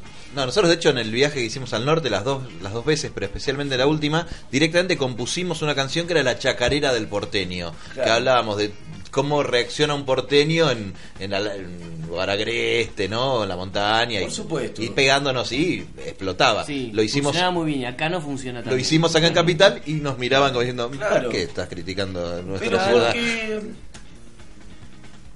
Eso es un poco lo que por ahí te decía antes. Yo entiendo que hay que pensar al stand-up no como un monólogo, sino como un diálogo en donde todo lo que está sucediendo se construye en una charla con otra persona. Si vos si sacamos al stand-up de un evento teatral y lo convertimos en un hecho comunicativo, se enriquece mucho más y gana un montón de fuerza. Y eso explica un montón de cosas. Por ejemplo, todo aquello que vos pensaste en el camarín que iba a funcionar y no te funcionó, y aquello que se te ocurrió una vez en una función y dijiste esto es genial y lo hiciste en otra función y no te anduvo, o aquel material que es nuevo y lo probaste y la rompió y después de ahí no funcionó nunca más. O sea, todas esas cosas se explican en el vivo. El vivo se explica todo. El vivo es el contarle algo a alguien, el dialogar algo a alguien, y no es lo mismo hacer un show en Resistencia con 45 grados de calor y un mosquito es así, y hablar de lo que estás padeciendo ese calor, que después con 28 grados crees que por ahí la experiencia se puede traspolar en Salta y no es lo mismo, porque no lo está viviendo, no lo está viendo el público. ¿Se entiende? Entonces, eso para mí es como muy vital. ¿Y cómo era el público español? ¿Cómo es el público español? Es injusto pensar que hay un público español, más que nada. Uh-huh. Primero que nada porque España es un país que tiene una población mucho más descentralizada que la nuestra. Entonces, pero por ahí tienen algún patrón en común. No, la verdad que no creo que tengan. O sea, te digo honestamente, creo que si por ejemplo hay ciudades, vos conocés ciudades, qué sé yo, si yo te digo Salamanca, vos conocés Salamanca, ¿no? Es una ciudad importante de España. Ahora Salamanca tendrá, no sé, 150.000 habitantes, 200.000 habitantes. Entonces es como actuar acá en Tres Arroyos. Entonces, decir que ir a actuar a Salamanca y actuarse en España, no, es como actuar en Chivilcoy. Claro. ¿Se entiende? Claro. Entonces, un poco lo que sucede es eso. Uno se lleva imágenes. El madrileño es muy parecido al porteño, en general. Muy parecido al porteño, el público es parecido, entienden las mismas cosas, etcétera, etcétera. Y como todo país de afuera, vos sos el extranjero hablando. Entonces, no los bardees en exceso, porque en un momento se te pone a la defensiva, pero es un clásico que pasaría lo mismo acá. Lado. Si vino acá un gallego y te entra a burlar, qué ridículo los argentinos, tienen esto, lo otro, un rato gracioso y un rato decís, pero, y un poco pasa eso, o sea, creo que es muy parecido, la verdad, el público español es muy parecido. Y en este momento, dígalo. No, debes saber si irte de acá a allá, ¿no te sentiste solo allá? ¿Solo allá en España, en un lugar que no conocés? ¿Cómo te sentiste? La verdad que sí. ¿O te gustó eso de estar solo? Estar solo 3 meses. Es muy creativo. Mirá, la última vez que me fui, yo había cortado con una chica y dije, aprovecho y me voy y me va a hacer bien. Te escucho, ¿no? Está escuchando ahora. ¿A quién? La chica. ¿Qué le voy a decir, boludo? La verdad me hizo muy bien. No. Estuve muy bien allá. No, pero me parece que estar solo para un comediante es una parte importante. Y yo creo que para mí, no sé si estar solo en sí. ¿Es solitario el comediante? Perdón que te corte, Fede. Estoy pensando esto. Depende de cada uno. Lo que sí me parece que sí. Yo tiendo, y no sé si a todos les pasa lo mismo, a ponerme creativo en tanto y en cuanto esté movilizado anímicamente por alguna cosa. A favor o en contra. Pero hay algún estado de afectación, algo, claro, afectación. La normalidad para mí no es una gran compañera para la escritura ni para la creatividad, es como... Sí, también hay ponerse a trabajar, a agarrar un tema, trabajar y oficio. Igual también eso lo podemos discutir para mí. No genera el mejor material, genera un material excesivamente técnico que se notan todos los hilos y que tiende a moverse artificial. Si yo digo ahora, tengo que escribir sobre los zoológicos, ponele, ¿no? Y igual, me siento todos los días, y se me ocurren chistes zoológicos. Casi todos sostenidos en juego de palabras, listas de tres, comparaciones de ir a un zoológico, es como no sé qué. Y eso se ven todos los hilos, ¿no? Es algo que yo creo más en la creación. Un tema que te movilice. Este tema tengo que hablar porque tengo que sacarlo afuera, ¿no? Lo que pasa es que yo no sé hasta dónde zarparme porque puedo estar 6 horas hablando y no quiero copar el programa, boludo. Pero si sos el invitado, Felipe. ¿Sabés qué sensación? Pero ¿sabés qué sensación siento? Yo creo, para mí hay como 3 momentos clave en la construcción de material. Uno es registrar cuando se te ocurrió una idea. Y sí creo tener agua a mano, Yo tengo una libreta que siempre la llevo a cada lado, pero cada uno lo puede anotar en un teléfono, la podemos ver, fuere, en algún lado, registrarlo. Porque las ideas para mí surgen en movimiento, surgen cuando vos te tomas un bondi, surgen cuando vos caminas algo, cuando tenés una charla con un amigo, aparecen, los chistes suceden. Y además encima se te ocurren 3 o 4 juntos, no se te ocurre uno. Generalmente estás como, se te ocurren 3 o 4 juntos, entonces es clave registrar eso. Después hay un momento de agarrar todo eso que escribiste, pasarlo en limpio. O sea, esa es la parte por ahí, sentarte en la computadora, darle forma y construir, etcétera. Y después se terminan de hacer en el escenario. Para mí esas 3 cosas son fundamentales. Pero eso no invierte por ahí el proceso, ¿se entiende? O sea, a vos te movilizó algo, te generó gracia algo, tuviste una imagen graciosa, una idea graciosa y de golpe explotaste con eso y quisiste hacerlo. Y eso está mucho mejor que por ahí poner el caballo adelante del carro, que es decir, atrás del carro, que es decir, no sé, voy a escribir sobre ir al mecánico. Y entonces, pero hay eventos que te convocan y te piden hablar. Odio los eventos, para mí no cuenta como una cosa artística los eventos. Simplemente es un entrenamiento. Es como CrossFit de la comedia. Claro.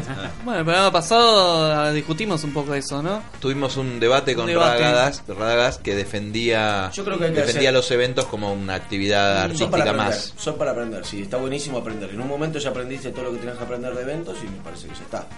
¿Haces eventos? Sí, por desgracia sí, pero ni bien pueda no los hago más, pero porque creo que ya aprendí todo lo que... Es como actuar en bares, en España pasaba mucho eso también. El actuar en bar es empezar a disputarte la atención de la gente, que es un laburo extra que nosotros no lo conocemos tanto, y sobre todo los que nos criamos en el Paseo de la Plaza, donde la gente pagó una entrada y generalmente cara por verte, viste que quiere, bueno, amortizame la entrada, entonces te da toda la atención.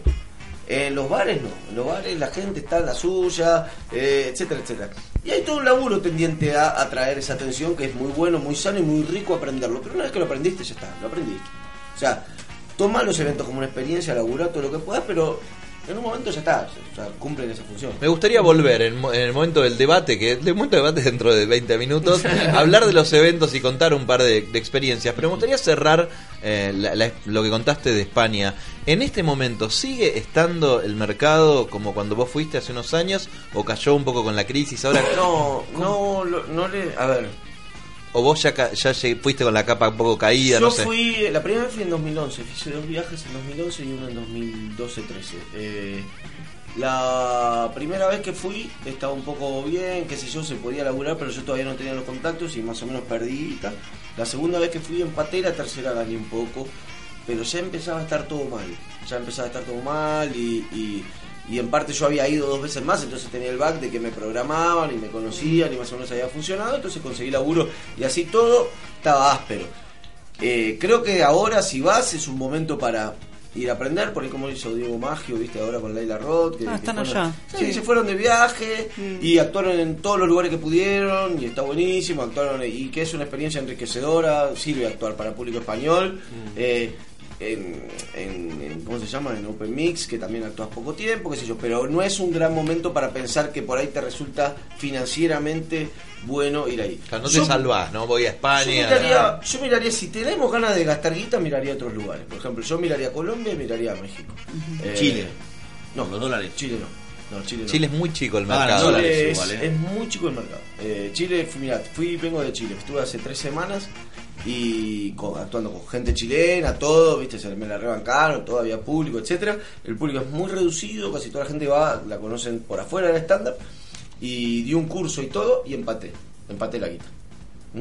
¿Qué estás haciendo? No, hay una cucaracha gigante. Por favor, pelado, por favor. Me da vergüenza. Me da vergüenza. Es que es grande la Perú, cucaracha. Perú dice son muy pequeños. Grande es otra cosa. Miremos el asunto ese. Perú dicen que está...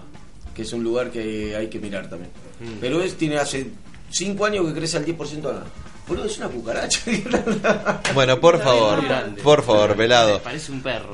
Vamos a... Es Kafka, ¿no? Tiene una manzana en la espalda.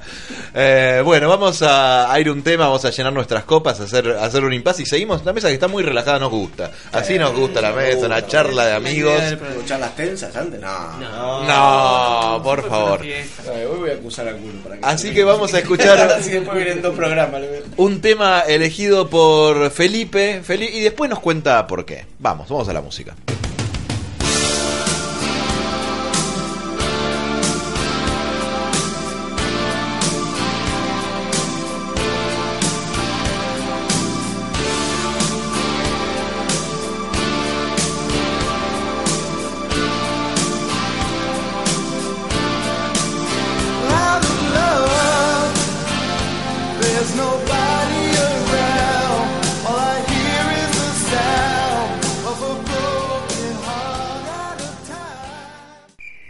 Tengo una deuda en dólares a tasa variable, pero fui a ver Señales de Humor y me reí mucho. Pásala bien. Señales de Humor stand-up. Viernes y sábados. Paseo La Plaza. Señalesdehumor.com.ar. Señales de Humor.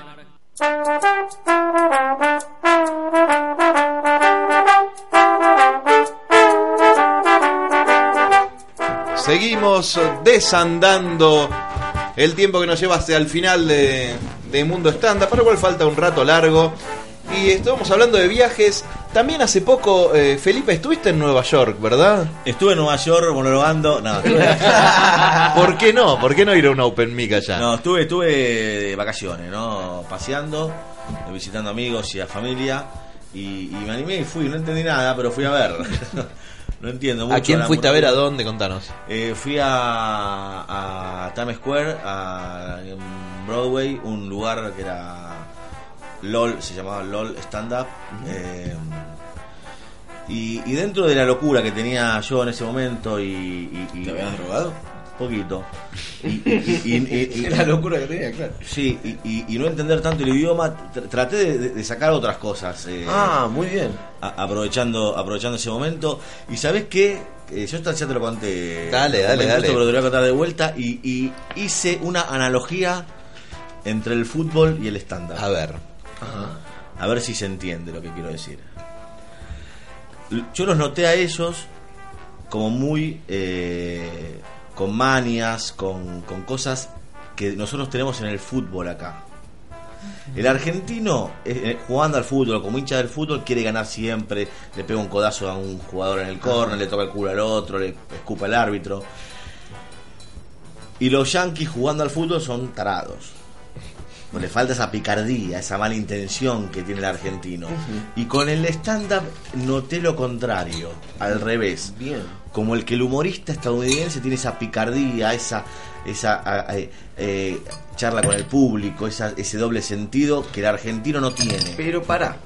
Eso es lo que yo sentí. Entiendo lo que voy, pero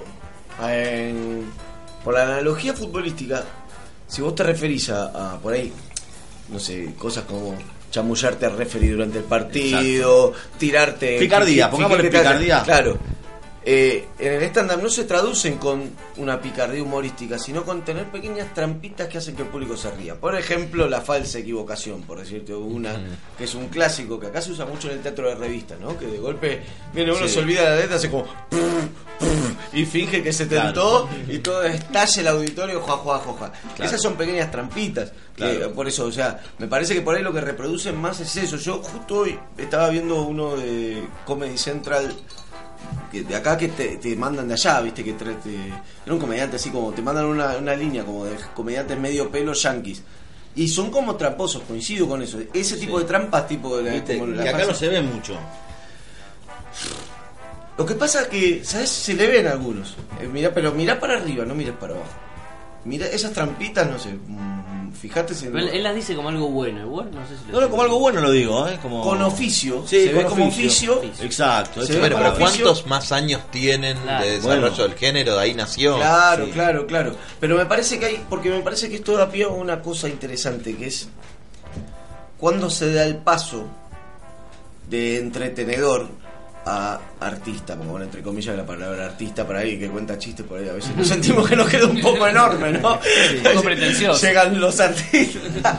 Quedan los artistas. El que de Capusotto queda Capodistria. ¿Viste la canción?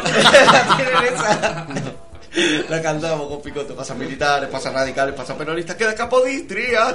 Bueno, siempre está. Yo no me reí, No me reí, Jorge. No. Pero más allá, pero volviendo a lo interesante que decíamos al principio, Fede, de que para vos no es importante aclarar el género al principio o el presentador. Estamos para mí en un fade de eso. No sé si estamos ya para alargarlo solo. No. Cosa que en Estados Unidos me di cuenta que no hace falta explicar nada. Pero que la gente va a eso. Claro. Pero acá tampoco hace falta. Me parece que ahora hay que pinchar. Hay que pinchar. Levantemos el nivel nosotros. Puede ser. Me parece que en un punto, porque si no, eso es un poco lo que me parece que te pasa. Te convertís en un animador permanente. Claro. Pero es ahora, estamos en un quiebre. Antes no pasaba, antes sí tenías que explicar. Pero incluso miraron en términos de ellos. Los tipos yanquis que dan el paso y que están por encima de por ahí los que vos podés ver yendo al LOL de Nueva York o al Cellar en jueves. Sí, son lugares chiquitos los tipos que dan el salto son tipos que empiezan a profundizar, a contar cosas propias, a ser personales, a tener búsquedas artísticas, a tomar riesgos. O sea, me parece que los tipos que empiezan a hacer crecer el género son esos. Y después hay otros que llegan a un nivel que...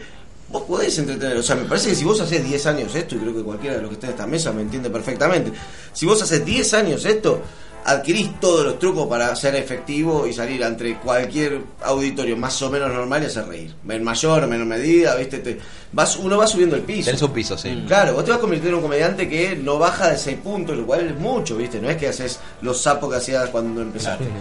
Vos estás en 6, 7 puntos, entonces yo ya sé, yo estoy en 7 puntos. Fracasar así hace mucho, no tengo un fracaso estrepitoso como los tenía hace, no sé, 3, 4 años.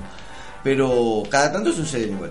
Pero más allá de eso, me parece que esos son trucos. Después hay como un nivel ya como consagratorio, como para decir, viste, explotó artísticamente y conmueve, y la gente te va a ver y sale modificada de alguna forma. Quizás no todos, pero yo escuché a Martín Pugliese hablar un poco de eso, de lo interesante que es que alguien vaya a una sala de teatro y salga modificado, ¿no? Para mí es algo importante. Es como la palabra, yo me costaba mucho definirla, pero creo que es un poco eso. Uno tiene que hacer cosas como para que uno se modifique y la gente tenga algún tipo de modificación y sucede algo vivo en la escena, etcétera. Y si vos ves los tipos que triunfaron más por ahí en Estados Unidos, son los que no se le ven los trucos. No. ¿Entendés? Ya no le ves ese truquito, no le ves la lista de tres, no le ves el otro, no le ves esas premisas super falsas. De hecho, al grupo ese que fue a ver tampoco se le veían, y no son super estrellas tampoco. No, obvio, pero hay algo que va más allá del oficio. Y otra cosa que también que me di cuenta que me sorprendió mucho fue que hablaban mucho con el público y iban al hueso con el público. Y acá es como que tenemos miedo, por ahí tiramos algo haciéndonos los locos y reculamos al toque. Sí, pero... Ellos van al hueso pero a morir, ¿eh? Y es como que pero el público... Es algo social, ¿eh? Está bien, puede ser. Yo creo que y sí. Es como que el público que está tan preparado para eso, que al que no le hablan como que se siente mal, ¿viste? Quiero que me hablen. Quiero que me hable, comediante. Claro, y acá no sé si está todo el mundo preparado para que le hablen. Hay gente que no le gusta que le hablen. Claro. Es más complicado. Hace un rato hablamos de los eventos. Los eventos no estarían más cerca de esto que decís de entretener al público, claro, y la función dedicada más pero al espacio creativo, más allá, o artístico, más allá que en la práctica sea más o menos el mismo material en un lado o en otro. Es otra la intención, es otro el público, cómo lo recibe. Yo siempre fui muy autocrítico en general. Hay un debate sobre el aire acondicionado, quizás en este momento suena un poco estirada mis frases, pero es como para tratar de recuperar la atención de todos. Hay un... Se apaga, se prende. Era para que deje de hablar, Simonetti. No. Se distrae con el aire. Estamos en los eventos. ¿Y cuál era la pregunta específica de los eventos? No hay una pregunta, es un debate, es una mesa abierta. Vos la pasás bien. Hay una tensión. ¿De qué estábamos hablando? ¿De la tensión? De ser un entretenedor. De ser un entretenedor, ser un artista, ser un comediante. Bueno, pero es que me parece que se entiende mucho el stand-up. Ahí está, ahí me acordé. Se entiende mucho el stand-up si uno... Yo soy muy de darme con un caño a mí mismo. Y me parece que no es una buena lógica para que se reproduzcan las casas, pero... Si uno se piensa como público, si se reiría de lo que está viendo, me parece que se entienden un montón de fenómenos que suceden. Yo estoy en un casamiento y aparece cualquiera a contar chistes y me quiero pegar un tiro en las bolas. Quiero hacerle bullying, no sé si quiero hacerle bullying, porque por ahí me parece que sería una falta de camaradería con un colega que ya lo veo así. Ahora ¿sabes? ahora sí, pero hace 10 años me subí un... Hace uno me quiero morir, boludo. A menos que sea muy bueno. Y entonces, para saber si es muy bueno, tiene que suceder algo muy importante al principio. ¿Entendés? Algo muy... que capte la atención de todos y que vos sepas que en un momento podés tener la atención de todos. Y ni bien tener la atención de todos, tenés que hacer algo que no falle nunca. ¿Entendés? Que no falle nunca. Cosa de que la gente como yo pueda de golpe decir, mira, es gracioso, a ver qué onda. Claro. ¿Entendés? Eso es lo que te hace. Pero vos aprendés eso del evento y es solo eso quizás en algún punto. Después haces tu número y es como una función más. Pero en parte esto es solo eso, y si vos lo aprendés está buenísimo. Pero poner la pregunta de Rulo es diferente. El stand-up, ¿van los eventos o está medio tirado los pelos o está de moda? Porque por ahí es más efectivo un cuenta chiste. ¿Qué es lo que querés? El stand-up. Depende del público, depende del evento. No sé si el stand-up está para un evento. El stand-up es un... Está como medio como invitado a la fuerza. No digas eso, te pido por favor, Felipe, porque no me gustan los eventos. Coincido con Federico, no me gustan los eventos. Menos en noviembre. Ya casi estamos en noviembre, decís esto. Stand-up es el mejor show para su casamiento, señora. Señales de humor. No sé si en Estados Unidos hay eventos de stand-up. De hecho, creo que hay un capítulo de Louis. Que sí. Seinfeld, de la cuarta temporada esta, que se la recomiendo a todos, es una obra de arte impresionante. La cuarta temporada. No vi nada, tengo que ver. Creo que es la cuarta la que salió este año, bueno, no importa. Sí, que va con Seinfeld. Sí, que va con Seinfeld un evento, que hace cualquiera, hace un sapo tremendo. Pero más allá de eso, me parece que El stand-up tiene que ser, para mí, para mí es interesante si es de alguna forma catártico para mí, si empiezo a comunicar algo, si quiero hablar, no sé, de mis defectos, de mis angustias, de mis temores, de que las cosas falsas que me doy cuenta ahora de la sociedad, de las cosas que... Pero te vas a una fiesta de 15 no es claro. Y hay que entender es que eso, hay que entender la naturaleza de las cosas. Hay lugares donde las cosas no van, bueno, ¿entendés? Claro. No vas, sí, por cierto, de acuerdo, a las 11 de la noche paseo de la plaza, no se cuentan verdades. Sale un cartel que dice paseo de la plaza 23 horas, no se cuentan verdades. O se, por ahí se pueden si sos un genio y está buenísimo que lo intentes y yo te banco, pero es el público menos receptivo del mundo. Me parece que hay lugares, por ejemplo, hay fenómenos tipo Absin, que para mí es interesantísimo. Absin pudo recrear un clima de club de comedia. De comedia. Sí. Vos querés hablar de bebés y el aborto y europeo, toda esa cosa, hacelo ahí, hacelo ahí. No vayas a las 11 de la noche a pasar la plaza, porque es parte del acuerdo. A 11 de la noche pasar la plaza van, son livianitos en general, porque es parte del acuerdo, ¿entendés? 12 y media es otro horario, te puedes tirar más al borde, no sé qué. A las 21:30 generalmente tenés vieja, pero 11 de la noche va el chabón que se quiso levantar una mina, se citaron a las 10, tomaron un café antes, le invitó a un show, iba a comer viendo una hamburguesa viendo si se coge la mina. No quiere escuchar tus ideas sobre la marihuana o no sé, por ahí la marihuana no. Y paga las dos entradas full. El aborto, el kirchnerismo, ¿viste? No está preparado. Paga las dos entradas anticipadas. Pero yo no te había pensado, un chabón en el paseo de la plaza que va en la sala que fue con Sar se somete a pagar 2 entradas de 100 mangos. Se arranca, poner invitas a alguien, 2 entradas de 100 mangos. Consumición. Llegar. 45 minutos entre idas y vueltas, entre que llegaste, sacaste la entrada y tuviste que hacer una cola en el descampado, sea la sala que fuera, haces una cola en el descampado, no importa la sala, piensen en eso, piensen en eso, no importa la sala, siempre están al descubierto. Eso es. Vos agarras, te hiciste 45 minutos de cola, llegaste, te perdiste una cerveza, y te hicieron el ano con la cuenta. ¿Viste cómo tiene el material ese Martín? ¿Viste? Que dice, mirá lo que sale un café, ¿viste? O sea, bueno, lo mismo, ¿viste? Vos decís, ¿qué? Me rompieron el orto 150 pesos y vos vas a permitir que alguien fracase arriba del escenario. Yo lo mato, bro. Yo lo mato, que haga reír a mi cita, que sea lo más efectivo, claro. No arriesgues nada, ¿viste? Que me va a coger por lo menos. Claro, boludo. Bueno, hay gente que te incluye en su ritual de levante. Claro. A nosotros nos pasó, por gente supuesto. Que le fue bien con una chica, por supuesto, y vuelven con otra cita, pero no le fue tan bien, entonces bueno, necesito decir algo ahí, pero ahí necesito decir algo. No, ojo, pero digo, porque es un debate que a mí me llevó mucho. Yo necesito decir algo ahí también. Sacó una platea de Potel Se olvidó. No, pero estoy esperando si tenía uno más. Yo digo, le dio un tiempo porque sí, me frustraba, hacer la tercera vez que... No, pero necesito decir algo ahí. Yo siempre, en general, fui muy progre y muy exigente y muy... Ay, tenés que decirle al mundo las cosas. ¿Vos harías cola para verte a vos? No. No sé, qué sé yo. Pregunta que te dice. No, quiero cerrar la idea, no me importa. Quizás sí, ¿sabés qué? Quizás sí. Bueno. Sí, quizás sí, haría cola para mí. Pero hace poco, No, hace 6 años. No. Ahora. Hace dos. Ahora. Y hay funciones que digo, no, que es una vergüenza. Muy bien. Pero bueno, pero más allá de eso, me parece que está bien que pase eso, está bien, es parte del acuerdo. Yo siempre pensé en términos muy exigentes con la gente, ¿por qué no hablábamos de las cosas profundas? Y después llegué a la conclusión de que pará, o sea... A mí me parece, por ejemplo, la exigencia que le pone a la comedia local Mariano Picotto es súper nociva, no hace crecer el género, no ayuda, no aporta y en realidad es autodestructivo. Porque me parece que está juzgando, primero, lugares mainstream con lugares under.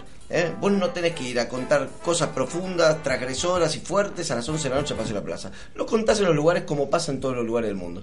Tiene un público comercial, popero, y tiene una cosa más profunda, etcétera, etcétera.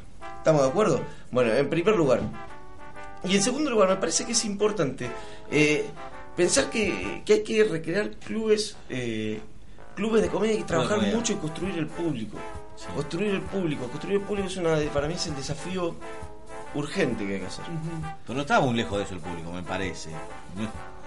Hay un montón de público de stand-up. Sí. Si uno hace el cálculo, si uno hace la cuenta, hay un montón de gente. Y cada vez más, y cada vez más. No es Estados Unidos, pero está como camino a que todos sepan. Gustó el stand-up acá y ya se está adoptando como... Bueno, volviendo al tema de antes, el tema de los eventos. En realidad, el tema de los eventos era una excusa para decir que yo, como lo amo el stand-up, quiero protegerlo. Y decir que no es para todos los lugares el stand-up. Ya sea un evento, ya sea televisión. Hay programas de televisión que no tendrían que tener stand-up. Y hay radios que no tendrían que tener stand-up. Bueno, hay gente que se sube a la moda, dice, claro, esto mide, lo pongo y lo hacen mal. Le hacen mal, a mí me duele mucho cuando pasa eso. Y estando en Estados Unidos, aprovechando que te conté que fui, una cosa que me di cuenta escuchando la radio ahí, que se lo voy a estirar para que lo puedan hacer, porque me pareció cuál fue la diferencia grande entre ese país y este. ¿Cómo te gusta, eh? No, es que funcionaba porque pasaban pequeños fragmentos del show de cada invitado. Un minuto o dos, cortito. Buena idea. Lo pensamos. Bueno, pero ahí ves al comediante en vivo, en su máxima exposición, con el público caliente. No que te llevan a un estudio de televisión a ver, contame 10 minutos de tu stand-up. Claro. Y vos estás viendo al operador de frente, el espejo de atrás, la cámara, 10 discos, nadie te da bola. No entendés nada. Pero también hay... me parece que no lo cuidamos en ese sentido. Claro. Y garpaba mucho ese tirarlo en vivo como si estuvieran en un teatro, ¿no? Sí, está, lo que tiene bien. Bendita es que te dan bola. Exacto. Hay un público. Exacto. Está todo armado para que la luz, la música, el fondo, está armado para eso. Sí, igual los programas no. Tampoco hay un público. Hay onda, no hay público. Hay onda. No, pero igual Bendita con todos sus defectos contribuyó. Sí, muchísimo. Vos creo que lo hizo nacional, ¿no? Claro. Definitivamente. Fue lo que pero no sé si la morada del país y no solo de Buenos Aires. No lo veo visualmente. No, en otros programas no pasa. No. Bueno, no, después me parece lo mejor, si lo de Comedy Central es mejor todavía. Claro, eso es público. Pero digo, estos programas de animales sueltos, o gotenos... No, después no, porque tienen que reproducir más un injerto, ¿no? Poner un monologuista ahí. Como tirado los pelos, está, claro. ¿No? No sé si... Me parece a mí. Porque pasa un poco lo mismo con el evento. Claro. Pasa un poco lo mismo que con el evento, ¿entendés? Vos tirás stand-up en Pasión de Sábado... ¿Entendés? Si tenés todos hablando de lo que van a hacer en el futuro, qué sé yo, sí, en el futuro digo en lo inmediato, mirá, fíjate Gómez que no sé qué, ahora entramos con las 4 que viene la rutina, no sé qué, las bailarinas que hablan entre ellas, el otro qué sé yo, vos mirando una cámara y un montón de gente que habla, como pasaba en el Prendi Apá, que era increíble. Sí, no hay registro. Que Gómez le enfocaba en la tribuna y aparecían unos chabones que no entendían nada de un carajo y hablaban entre ellos, era todo el tiempo. Era muy raro. Vos decías, era patético, boludo, ni una risa se notaba, que todo el programa estaba pensando en otra cosa. Pero hay eventos que calzan, hay eventos que te calza. Hay eventos que como guante. La otra vez un cumpleaños de 40 años. Fiesta. Que justo por ahí un material que está haciendo Gustavo. Son por ahí temas más cogeneracionales con la gente. Sí. Entonces, o vos de las series, que son las series de la época de... Repito, o sea, no sabes qué hacer. No, pero repito, no se tiren abajo. Nadie se tira abajo. No, digo, no se tiran abajo en el sentido de que ustedes son comediantes que si tienen atención hacen reír. O sea, ya todo, después de 5 años, ya me parece que si perduraste y sobreviviste, en general haces reír. Si ganaste la atención, el problema del evento es ganar la atención. Claro. Es simplemente ese momento de entrar a esa función. Si ganaste la atención, hacemos reír. Más o menos, tenés una función, con mayores características, pero tenés una función, listo, tenés un auditorio con esa predisposición. Es simple. Les hago una pregunta a los dos y a todos. Haciendo un balance final, en el stand-up, ¿les terminó beneficiando o tirando en contra en el amor? Tanto en el levante como en tener una relación. Una pareja, ¿no? ¿En qué situación estamos? No hagan señas porque no se ven. No, yo estoy soltero. Pero te fue más lo que te dio el stand-up o lo que te quitó. Me parece que suma. Contar que uno se sube solo, hablar así personas porque tiene una pija así, y se exponen a hacer su show, firmado, hola, ¿qué tal? Y salir, qué sé yo, y te bajar el escenario vencedor todos los fines de semana. Me parece que suma. No sé si suma después la función, parece imagen de vos salís y te haces una broche de gente, no, olvidate. Pero me parece que suma. No, a ver, pero me cagó la vida social, Claro, mis amigos no lo veo, para, los perdiste. Eso digo, sí. Suma para acercarte. Claro. Fíjate, mira qué interesante. Y suma, después, claro. Mirá, pero están todos los viernes no, es un laburo ganador. Es un laburo ganador. Claro.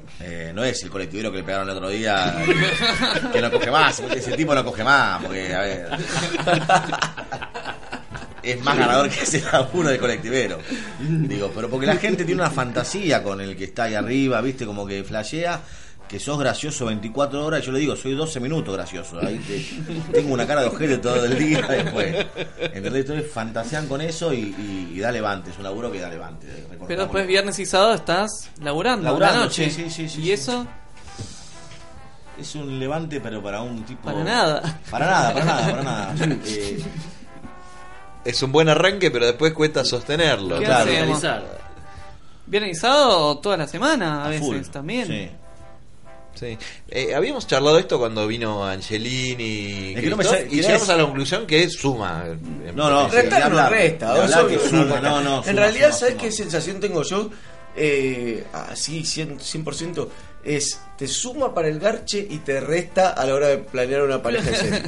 O sea, claro, llega un momento que si vos pretendés ponerte de novio, no sos un buen partido. O sea, la gente ve tu vida y dice, comediante, a ver si es un boludo, empieza a contar chistes, ¿cómo lo presento? Este es un mamarracho, o sea, pero además vive de noche, va de viaje, fin de semana ocupado. Aparte, justo te fue bien en la función, salen 10 quinceañeras, ¡ay! Te abrazan. Si una persona piensa la relación racionalmente, olvidate. Pero tiene mucho levante esto. Vamos a hacerlo. Tiene, bueno, te lo dice. Quiero decir una palabra, no me la puedo acordar. Como son los físico-culturistas, los que se miran al espejo, ¿cómo es eso? Narcisismo. ¿Puede ser o no? Sí. ¿Cómo? Sí.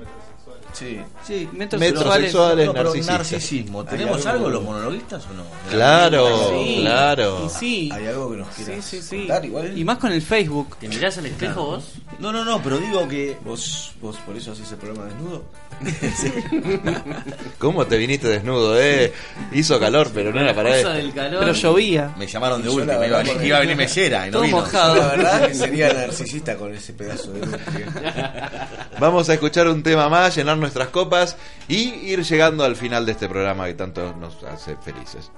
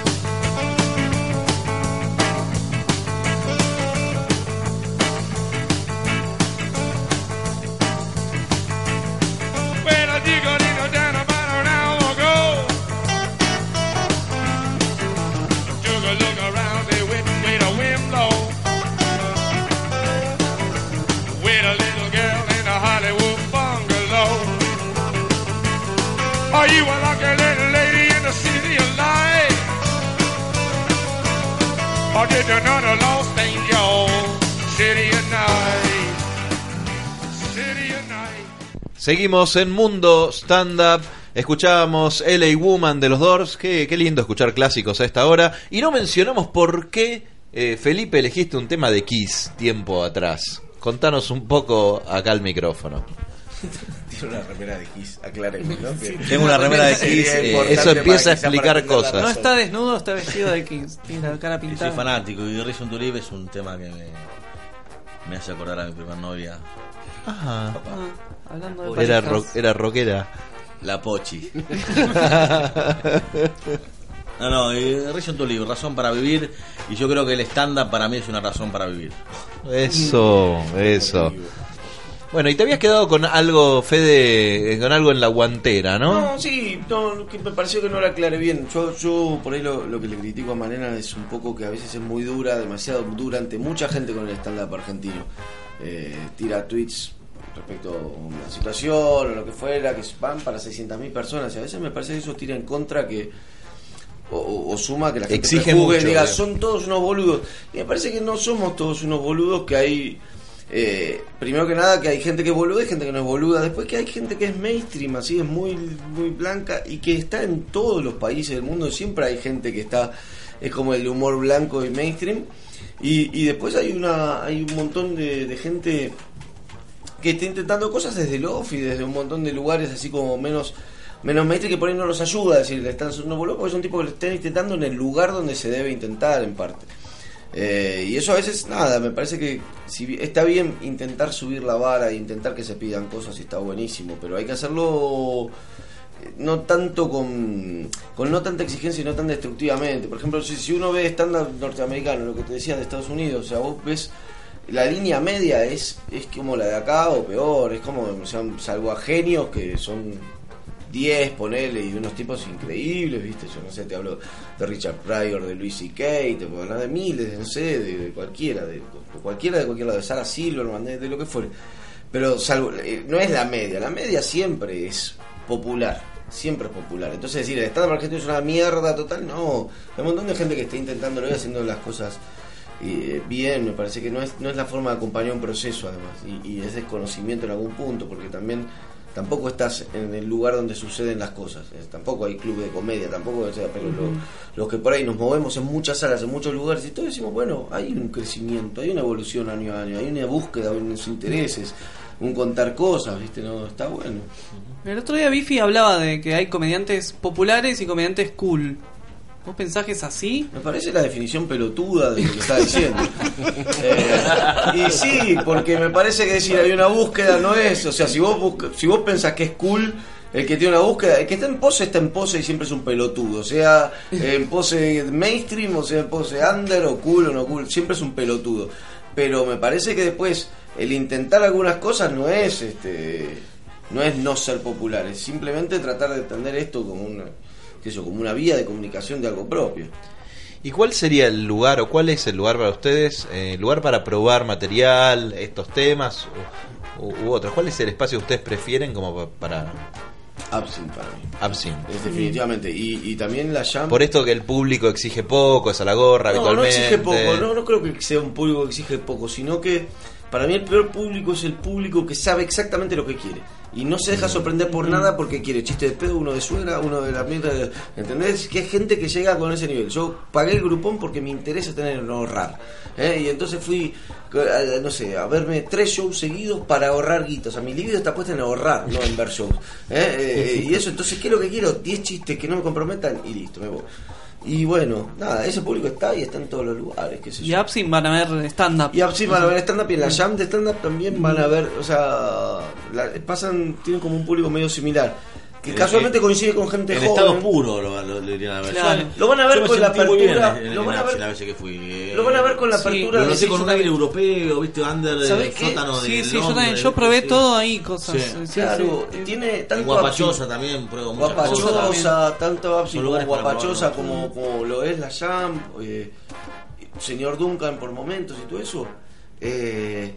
Tienen esa posibilidad de un público que está más libre, a ver qué le propones, a ver por dónde lo haces reír, o sea, y eso está bueno, viste, que se permitan reírse de todo, y eso, nada, eso hay, los lugares son así, no los públicos. Sí. Me parece que a ese público tenemos que apuntar en general. Entonces, el clima también del lugar, ¿no? Sí, lo que genera... Entonces, por eso digo, hay que tener mucho cuidado con los bastardeos al stand-up hacia afuera, porque yo soy músico, toco el contrabajo y arranqué escuchando jazz y mel, ¿entendés? Fuera de broma, no sabemos por dónde entramos al stand-up. Por ahí entras por un tipo que es una mierda, pero después te entras y descubrís un montón de cosas, ¿viste? Me parece que es escupir para arriba, decir, el stand-up es una cagada, el stand-up es una cagada. El stand-up tiene... Hoy justo hice un clip con eso. Tiene el 75% choto, como cualquier género de comedia. Andá a ver clown malo. Te querés pegar un tiro en las bolas. Sí, andá a ver teatro independiente. Andá a ver teatro independiente choto. No todo, sino el choto. No, pero... O sea, sí, es muy difícil ir a ver teatro que sea bueno. Es muy difícil. O sea, por eso, ¿viste? Entonces no seamos tan severos a la hora de juzgarnos. Y sí, no para afuera, para adentro sí, exigémonos, pinchámonos. Tratemos de construir un público que tenga un nivel de apertura que nos enriquezca a nosotros y nos convierta en personas mucho más creativas y mucho más audaces en el escenario y que nos permitan esas cosas, ¿viste? Laburemos eso. ¿Y cómo pensás que se puede laburar eso? Por ejemplo, agregando otros conocimientos, estudiar teatro, impro, clown, sí, o simplemente investigando más en la comedia, viendo más videos, no sé, bueno, probando con temas, no sé. Creo que es una combinación de cosas. Todo eso que vos mencionás hace a que mejores la técnica. Y todo lo que te hace mejorar la técnica te amplía el lenguaje. Te amplía el lenguaje. Para mí, el gran mérito de Dizar, que por ahí es mi comediante favorito, es haber construido un lenguaje con lo cual podés ser gracioso hablando de la teoría de la relatividad. Eso te da una posibilidad de explorar hacia el infinito. Después también tenés que tener una posibilidad de ser una persona con voluntad de enriquecerte, porque por ahí manejar toda esa técnica, pero vos no tenés nada para decirle al mundo, es una cagada. Pero pasa. Hay tipos que vos le ves el techo porque decís, es una persona que no tiene nada interesante para contar. Es medio choto por ahí lo que digo. Y, no, está bien. Pero lo siento así, hay gente que vos le ves. ¿Eso, Fede, para vos se hace o se nace? Eso se hace de nacimiento. No es que se nace o se hace, pero hay la idea de tener una búsqueda, la idea de tratar de entender al mundo, qué es lo que pasa, cuestionar las cosas como te vienen y todo, para mí es una combinación, se hace y se nace. Sí, ganas de decir algo, ganas de entender algo, de que esto sirva para algo. A todos nos gusta, nos aplauden arriba del escenario, sí, y hablar, eso es obvio, pero lo usamos para algo, qué sé yo.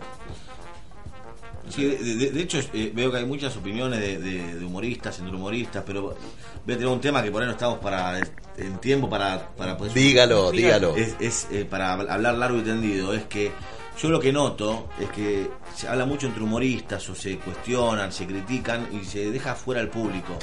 Yo lo primero que veo para ver si un humorista es bueno o malo es ver al público. Uh-huh. Lo primero que veo, me sale naturalmente.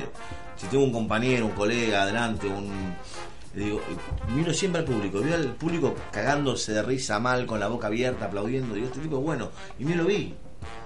¿Entendés a lo que voy? Sí. Es efectivo, es profesional. Pero, sí, no, a ver, pero no pasa por ahí. Yo sí. Está sí. Bien, digo, pero estamos olvidando eso también, que es una pata muy importante. Es una parte. Pero no es pasa por importantísima. Pero es algo, sí, estoy de acuerdo 100%, pero te aporto, no es solamente pataleando, cagándose la risa ni nada. Hay una mancomunión con el público, que a veces, por ejemplo, tu función y tu rol es hacer que el público la pase bien con la energía que tiene, y por ahí no es que aplauda, ¿entendés? Sí, o sea, sí, sí, y hay veces que tenés un tipo que arranca aplauso todo el tiempo y el público la pasa peor. Ojo, es lo vivo, lo conectado, lo que el público está, como quiere estar, riéndose, como se quiere reír. Es cuando entiende y entra en tu mente. Cuando están comunicándose, cuando se produce un hecho comunicativo. Claro. Para mí. Sí. Y eso sí, pero a veces viste que no es tanta risa, a veces porque a veces se confunde. Yo también estoy muy en desacuerdo con esa escuela de stand-up, de la cual también aprendí, que es el judicarterismo ese de una risa cada 30 segundos, 20, el chiste, no sé qué sé yo. Eso, viste, es como... Así, no hay manual, no hay una biblia con el público, porque que se rían cada 6 minutos es necesario, y que exploten en ese momento. Le hace bien al humorista que se rían en un chiste una vez y en otro no. Obvio, yo estudié mucho con eso. Con Sabiñones siempre decía, yo estudié con Sabiñones bastante, que es un maestro como de la escuela de Lecoq de acá, y me decía siempre buscar la incomodidad, y estoy 100% de acuerdo. Los lugares incómodos son mucho más ricos que los lugares cómodos. Los lugares cómodos hacen que te reproduzcas solo. Pero que la gente se ría. Es una metáfora de la masturbación. Por favor. Sí. A la corta o a la larga, con los tiempos que uno calcula. Bien, ¿tenemos algún otro tema que quieran debatir? Y si no, presentamos un invitado que tenemos. Está acá. ¿Más invitados? Sí. Tenemos uno más. Siempre al final hay uno más. Es un invitado sorpresa. Lo presento. Y preséntelo. Con nosotros... tenemos al monologuista, al comediante enmascarado. Que viene, está levitando, baja desde arriba. Hay humo por todas partes acá. Mirá, ahí está. Qué máscara que tiene, qué lucida. Tiene una máscara. Tiene unas calzas muy ajustadas. Es un comediante con calzas. Se le ve todo. Y una máscara. Buenas noches. Buenas noches. Soy el comediante enmascarado. ¿Quién es? Y vengo a revelar secretos del stand-up. Yo creo que le conozco la voz. A mí me suena de una cuenta de Twitter. Tiene la camisa dentro del calzoncillo. Sí, es muy raro. Bueno, cuéntenos. Comediante enmascarado viene a revelar entonces... Sí, los secretos del stand-up. Voy a revelar a un comediante que miente con su apariencia. No. Voy a decir sus iniciales. Su primer letra es la L. Uh-huh. Y la segunda es Luciano Mellera. Pero no, hoy no pudo venir. Este comediante que hoy no pudo venir tiene groupies que se creen que tiene 20 y pico de años. Sí. ¿Tiene 20 y pico? Tiene 62. ¡No! ¿Cómo 62? Nació en 1952. Y hace un tratamiento de cremas y células madre. Era compañero de colegio de Charly García. Y no ingresó en Sui Generis por no saber tocar ningún instrumento. Por eso mantiene una disputa con Nito Mestre. ¿Sí? Se dedicó al stand-up. Mira, si Nito se dedica al stand-up. ¿Por qué dice todo esto? ¿De dónde saca todo esto usted? Tengo acceso a información confidencial. ¿Qué más? ¿Qué más? ¿Tiene algo más? Sí, de alguien que está presente en esta misma mesa. No. ¿Está chequeado? Nada contra Simón. Tengo una información sobre Federico Simonetti. No. Por ahí todos sepan. Ya la sé. Por ahí algunos saben que recientemente se sometió a una cirugía y le extrajeron un quiste justo pegado a un ojo cerca del cerebro. Esa es la historia oficial. Sí. ¿Es así? Sí, ¿no? Sí. Lo que no sabían es que en realidad le implantaron un microchip con todos los chistes creados por la humanidad desde el año 1600. Sí. Lo transformaron en una chistepedia. No. Simonetti, cuente un chiste de gallegos ahora. Oiga, doctor, soy eyaculador precoz. ¡Coño! ¡Ah! Es verdad, es verdad. No. Todo es lo que estuvo hablando es mentira. Todo mentira. Es como un cyborg. La chupamos y después la tomamos el wiki. No. Entró un cortocircuito el microchip. No. El fósforo. Patito no, pa' Jorge. No. Está pidiendo que le disparemos en la cabeza.